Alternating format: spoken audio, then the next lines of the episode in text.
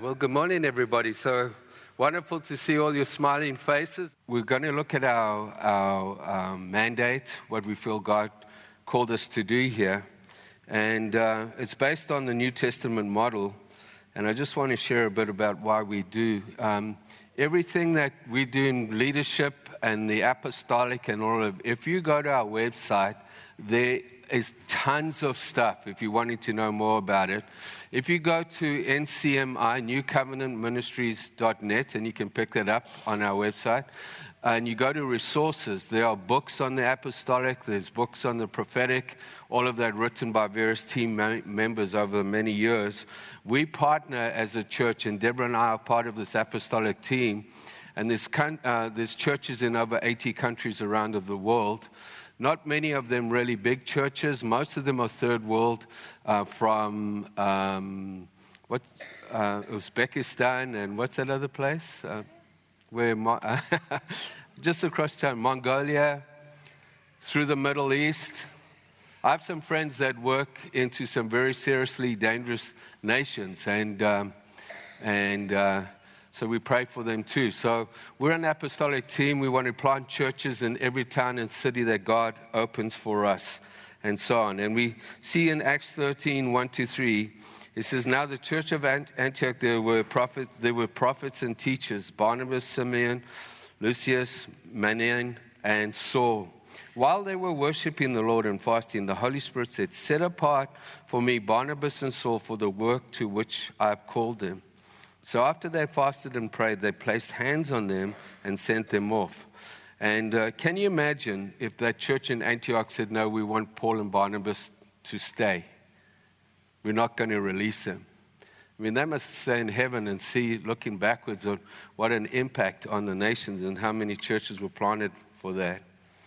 And so, 22 years ago, Deborah and I and our three children were released from our home church in South Africa to move to Canada to plant a, a church.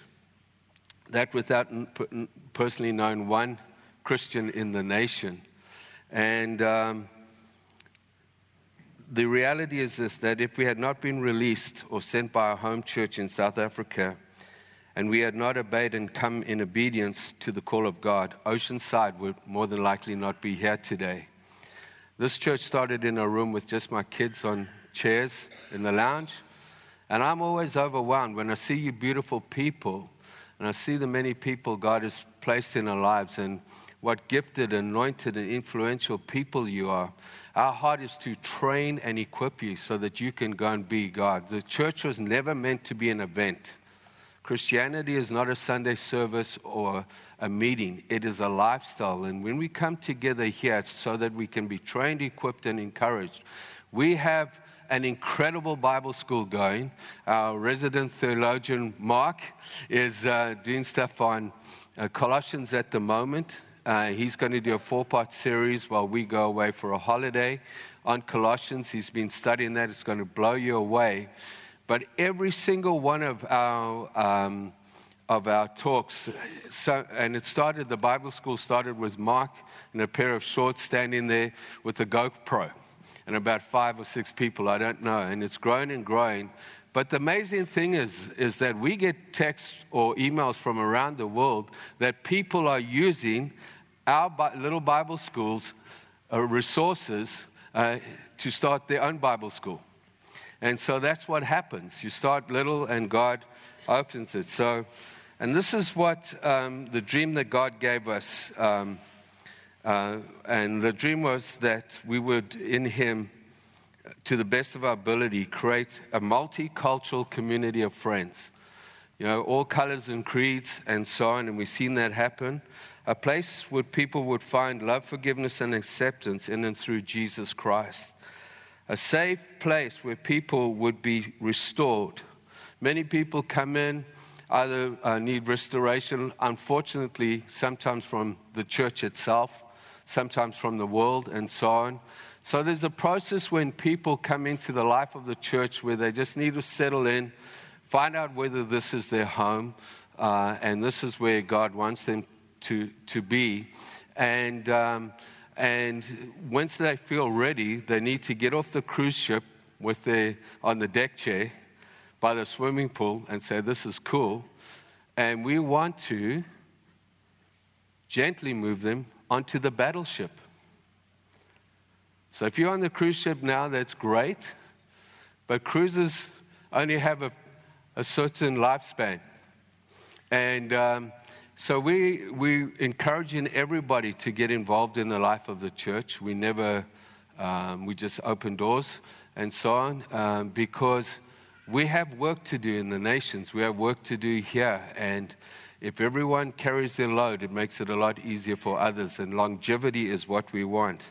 So we want it to be a safe place where people can res- uh, um, trained, restored, and equipped, um, and take what we've learned here, what they've learned here, and spread it to their friends and the nations. You see, Oceanside is not perfect, and sometimes by a long stretch, but that has always been our heart. There's no such thing as a perfect church, and I wish there was. And so, uh, in a nutshell, our dream is to be a gathering, healing, training, sending church. We want to gather in the lost, gather in people, get them restored, uh, trained, and sent. And, um, and that's what we strive for. Like I say, we don't always get it right. For us to, and for us to be a community that truly embraces the Great Commission of Matthew 18 to 20. The Great Commission was not a great suggestion or great omission. It's a commission from God to go into all the world. So our mission field starts right side out of this door. In your workplace, representing Christ well, feeding the hungry, helping downtown, whatever God calls you to. And so we can't say one day, well, when I get to Haiti, I'm going to do all this stuff. We have poor people right here. We have people sleeping on the streets. We have people dealing with so many things. And God puts them in our sphere of influence uh, in your workplace. God, you say, Why have I got this sucky job? Well, there's people there that need Jesus. And if you're uh, uh, a light to those people, you know, um, pray God that they will too become disciples of Christ. You see, we want to plant churches, as we said, in every nation, town, and nation, uh, country that God opens to us. In the last year alone, I was in um, South Africa, New Zealand, I think Australia, South Africa, and Canada.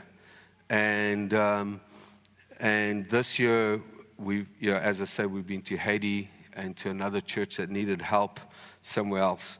And um, that's what we want to be, to be a base church. And so when I'm not here, and when we're not here, when teams are not here, in, in Australia last year, because people saying they want information, uh, we did uh, seven weeks there in seven churches and preached, I think, 32 times and taught in seven weeks.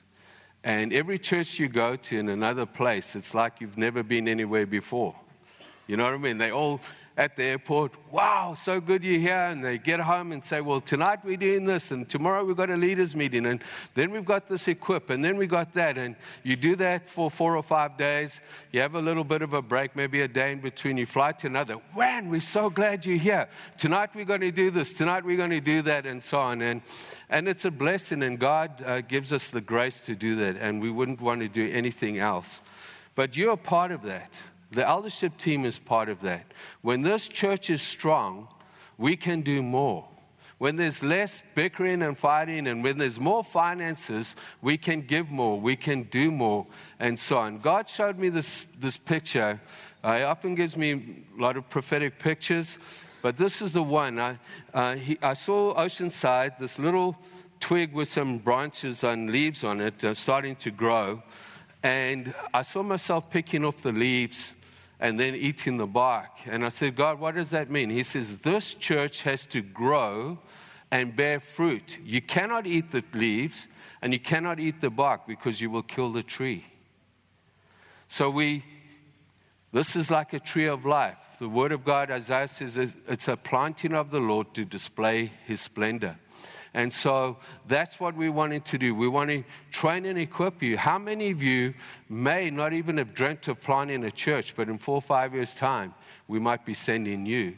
But it starts here. If you're faithful here, if you serve here and you learn here, when Deborah and I planted this church, we had never planted a church before, but we had been in eldership and leadership for about 15 years before that and served in every area of the life of the church. And somebody asked us when we started, and we had about four or five people, so how do you know to do all of this?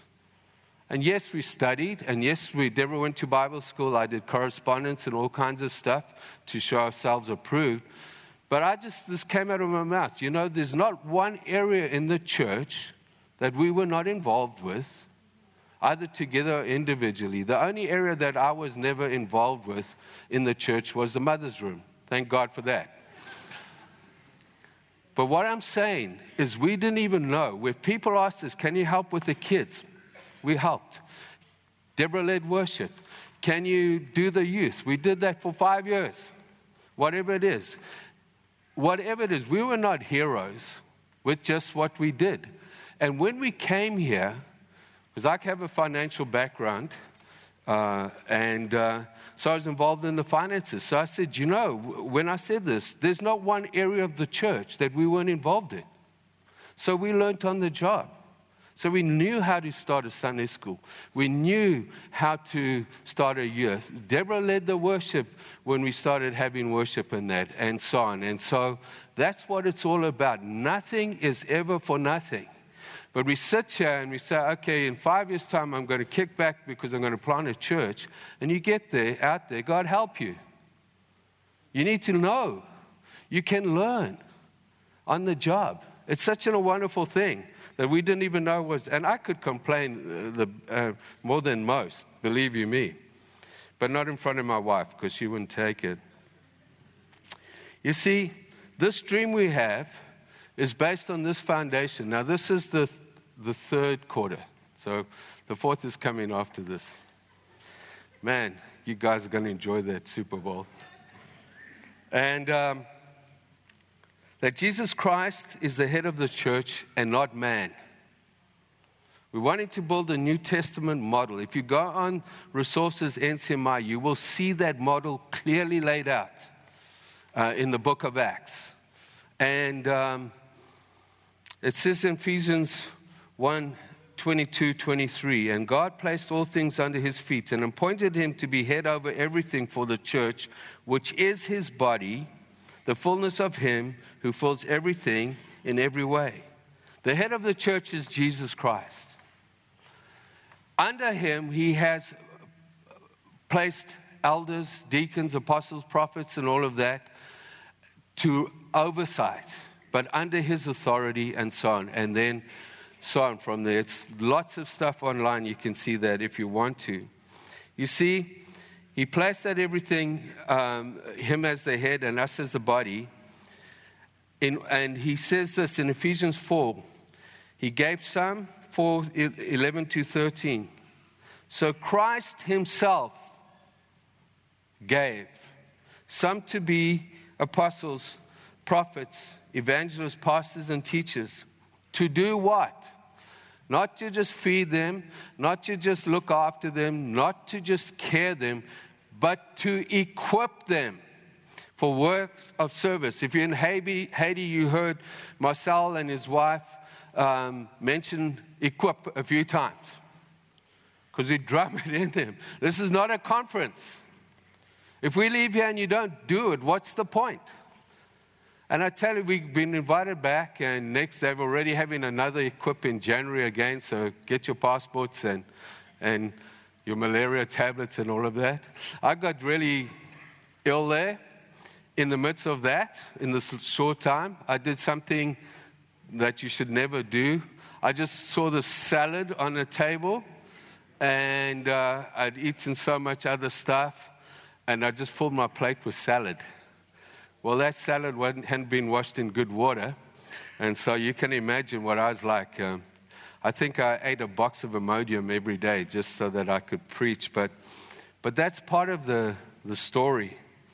And you say he gave them to equip his people for works of service. Why? So that the body of Christ may be built up. For how long? Until we reach the unity of the faith. Have we reached that yet? No.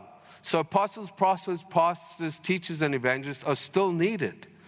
Uh, and then it goes on to here, and in the knowledge of the Son of God, and become mature, attaining the whole measure of the fullness of God. So the fivefold ministry gifts, the apostolic gifts, are there to equip us and to help us grow up. And then to send our sons and daughters to go and be God wherever they are, starting in Nanaimo. We also believe, uh, and I'm not going to go through all of these, I've got the scriptures, that the Bible in its entirety is the inspired word of God. We don't add to the word, we're not to take for it.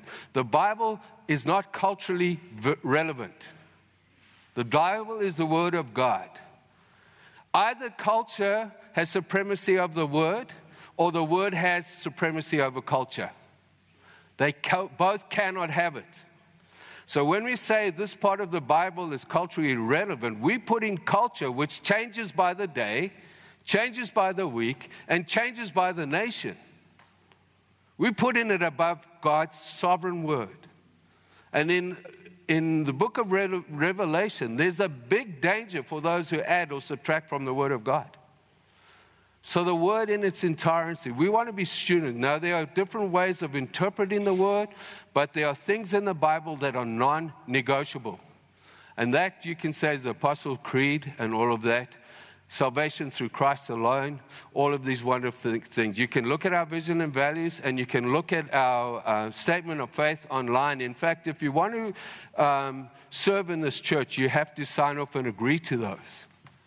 It's not that we're trying to make a police thing, we, it's just that we want you to know what we believe, and we want this place to be a safe place. And some people can't do it and they can still come to the church. We, we want everybody orientations, color, creed, whatever. God loves them all, and God wants to set them free. And we want to be a place that gathers people, and no matter who comes, Jesus hung out with prostitutes and drunkards and illiterate fishermen. That's what his place, with a woman that had had many wives. Why? Because he wanted them to get set free. And it started with loving them, for caring them, and, uh, and, uh, and saving them. Does that make sense? Sorry? Woman that had many wives, yeah. I'm a husbands. Okay. Okay. That's your last chance.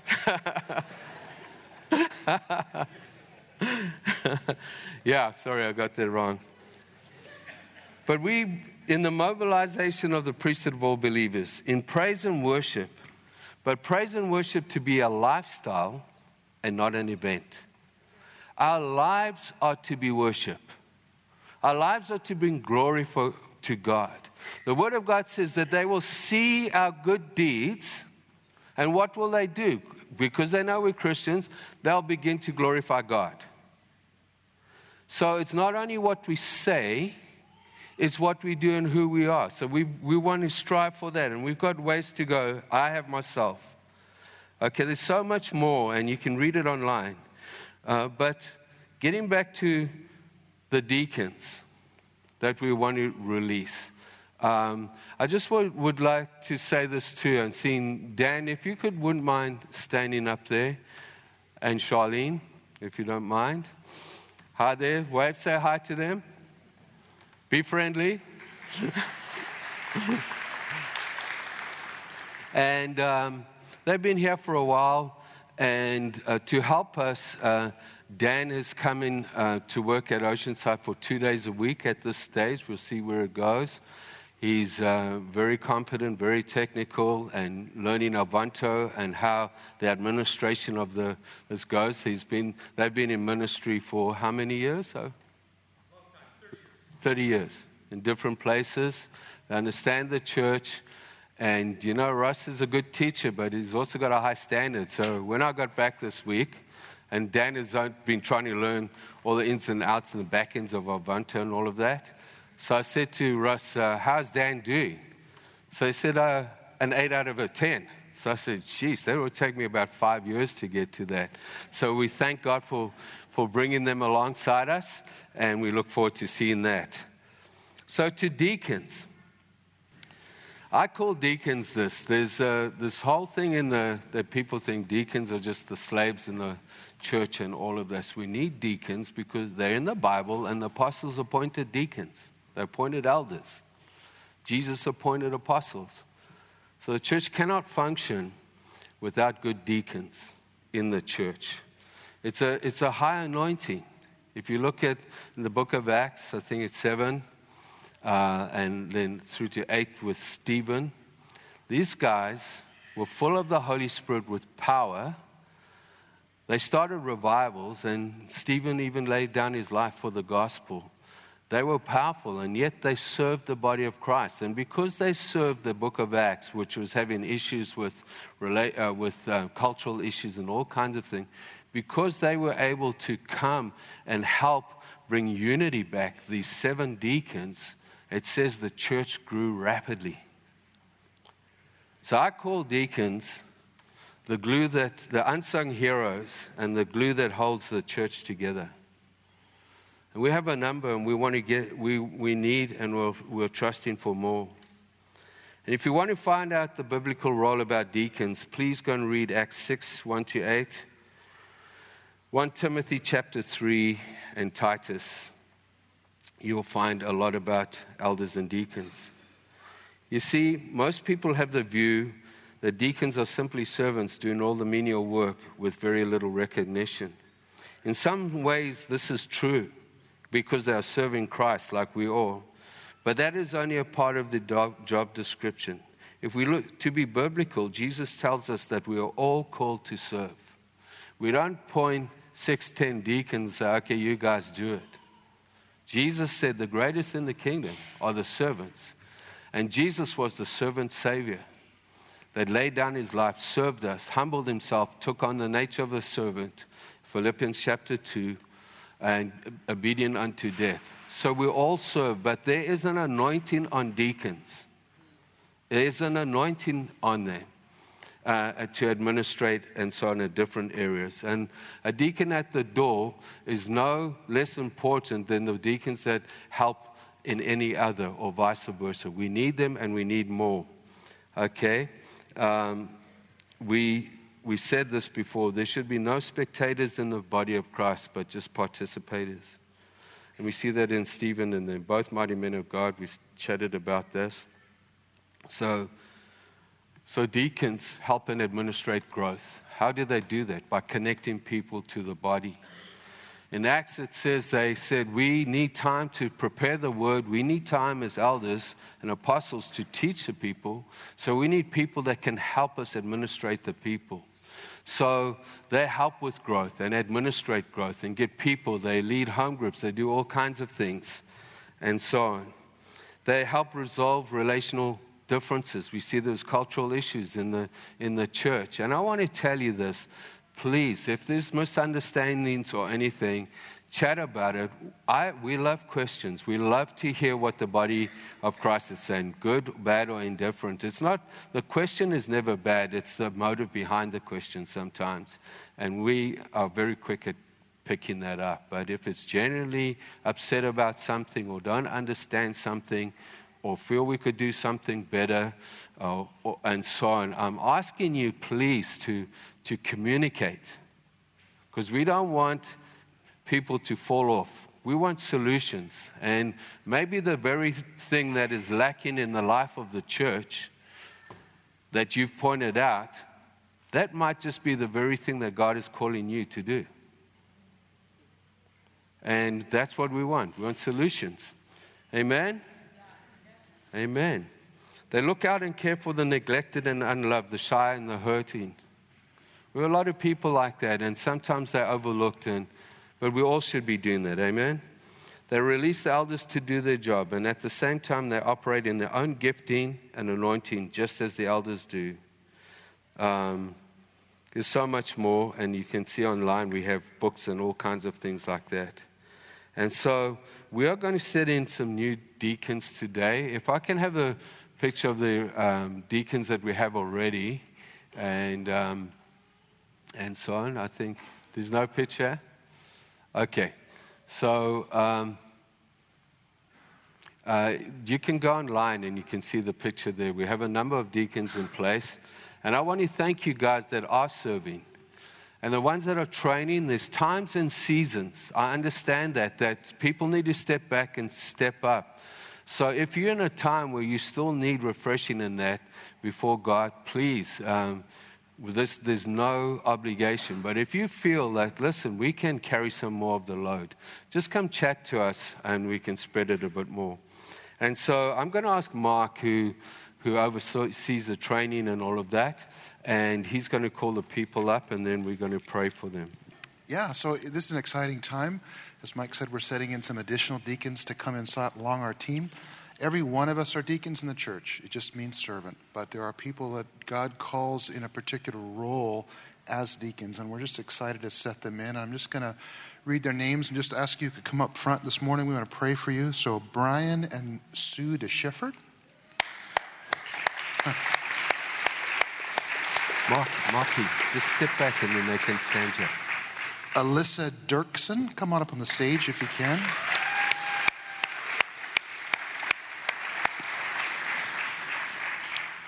Zoe Grant.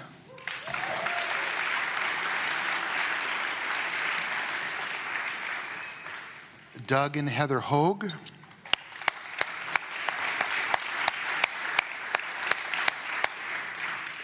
Rosemary Leo.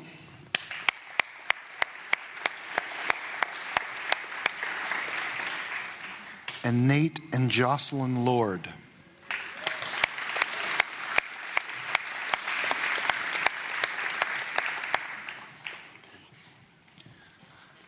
Yeah, churches that I was part of maybe in the past, uh, you know, we figured we would give someone a title and they would start to do things. At Oceanside, it's a very different approach. These people are already deaking.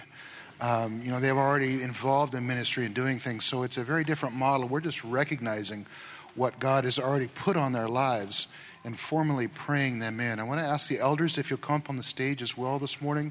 We see this pattern in, in, Act, in Acts 6, as Mike mentioned, where the elders of the local church pray and set the deacons in. Come right up, right up on the stage, I think, if you guys could. Um, so there's a there's a number of people that are um, have been trained and they're praying into it. We will, they need to hear God themselves. So I want to thank you guys that went through the training too, and God bless you. So yeah, we're going to pray for the for the deacons now. So a lot of the questions as we were going through the training was, what does this mean? do I do something different? In reality, you probably don't do much different than you're already doing, but there is a mantle that comes, a spiritual mantle that we're going to pray about right now, that the Lord gives you an anointing for this role and for this task. It's a Fantastic. spiritual role. So we want to pray for you right now. Maybe I'll pray, Mike, and if sure. you want to close. Lord, we thank you for each of these precious people, Lord. Lord, I thank you for their willingness to already be serving. Or they don't need to wait for a title. They didn't need to be recognized or clapped, although we're glad we did that, Lord. They're already serving in the church, Lord. And so now, in the name of Jesus, we just pray for an anointing for each of these that would come, a, a powerful anointing for your purposes and your calling in their roles as leaders in this local church. Come now, Holy Spirit, come and bring your anointing in this group, Lord. Knit them into the existing group of deacons that we have, Lord. Lord, we thank you for the growth, Lord, and we need more to carry the weight. And these are people that are carrying weight already. We bless them in the name of Jesus. Amen. Let's stand again. It's like football, eh?